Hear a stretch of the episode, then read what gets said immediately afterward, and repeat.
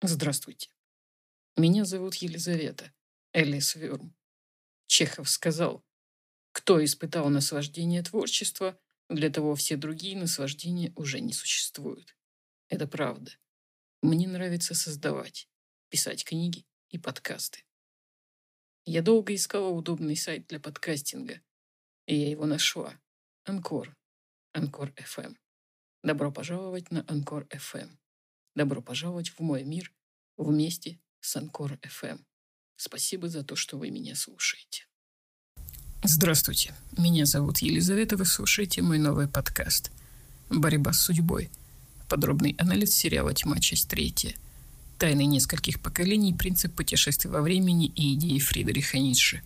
Детективная история о пропавших детях. Как устроены путешествия во времени? В научной фантастике существует несколько видов путешествий во времени. Самый популярный из них, как в фильме «Назад в будущее», упирается в фундаментальную проблему парадокс дедушки. Предполагаемый путешественник во времени может вернуться в прошлое и застрелить там своего предка.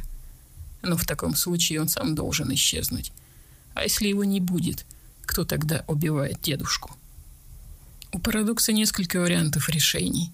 Самый простой из них – Путешественник просто создает новое будущее, и только он один хранит воспоминания о первоначальном варианте. Такой подход имеет слишком много допущений и логических дыр. Другая версия.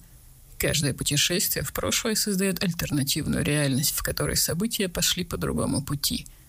Подобный подход мы могли недавно увидеть в фильме «Мстители. Финал». Существует еще идея, что сама Вселенная не даст путешественнику убить дедушку – защищая таким образом хронологию. Увы, это предусматривает, что Вселенная должна обладать некой степенью сознания.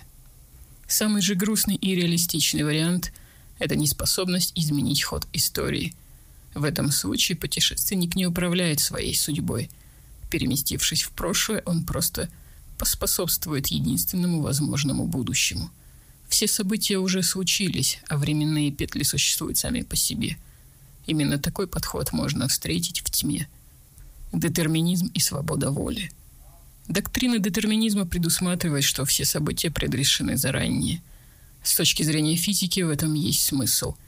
Все во Вселенной подчиняется одним и тем же законам.